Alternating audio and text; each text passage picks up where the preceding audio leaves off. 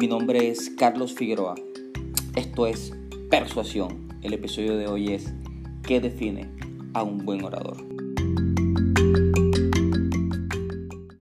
Un buen orador es quien tiene un objetivo muy bien definido y utiliza la persuasión para lograrlo. Para hacer esto, él cuenta con tres cosas y hoy las vamos a llamar las tres Bs, la conjugación de las tres Bs. Lo vocal, lo verbal y lo visual, generando congruencia en la historia.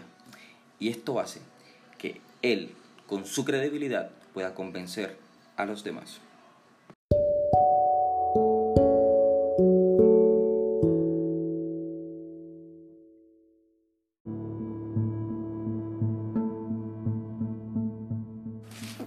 La credibilidad.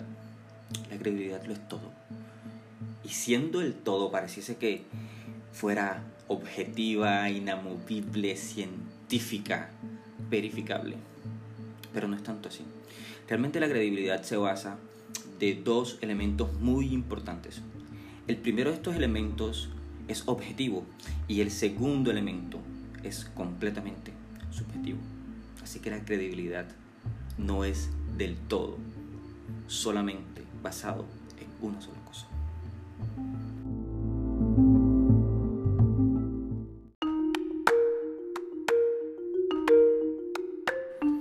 Ya hablamos de los elementos, pero es importante también hablar de las dimensiones de la credibilidad. Las dimensiones de la credibilidad son varias. De hecho, tenemos dimensiones como el dinamismo, el carisma, la atracción física que pueda generar la persona que está emitiendo el mensaje.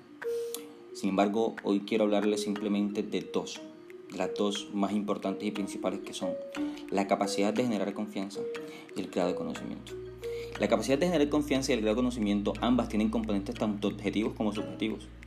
Sin embargo, la capacidad de generar confianza tiene un componente subjetivo mayor, ya que, en definitiva, quien determina qué tanto confía en el emisor del mensaje es la persona que está escuchando.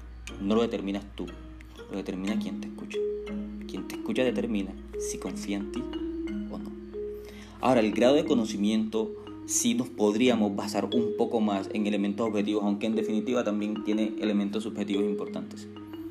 Pero para hacerte una contraparte, quiero decirte que el grado de conocimiento puede tener unos elementos objetivos importantes, como lo son los antecedentes, las referencias, la calidad de la información que está brindando la persona que emite el mensaje. Así que aprovecha estas dos dimensiones, que son las más importantes, mézclalas y vas a tener la capacidad de ser un buen orador.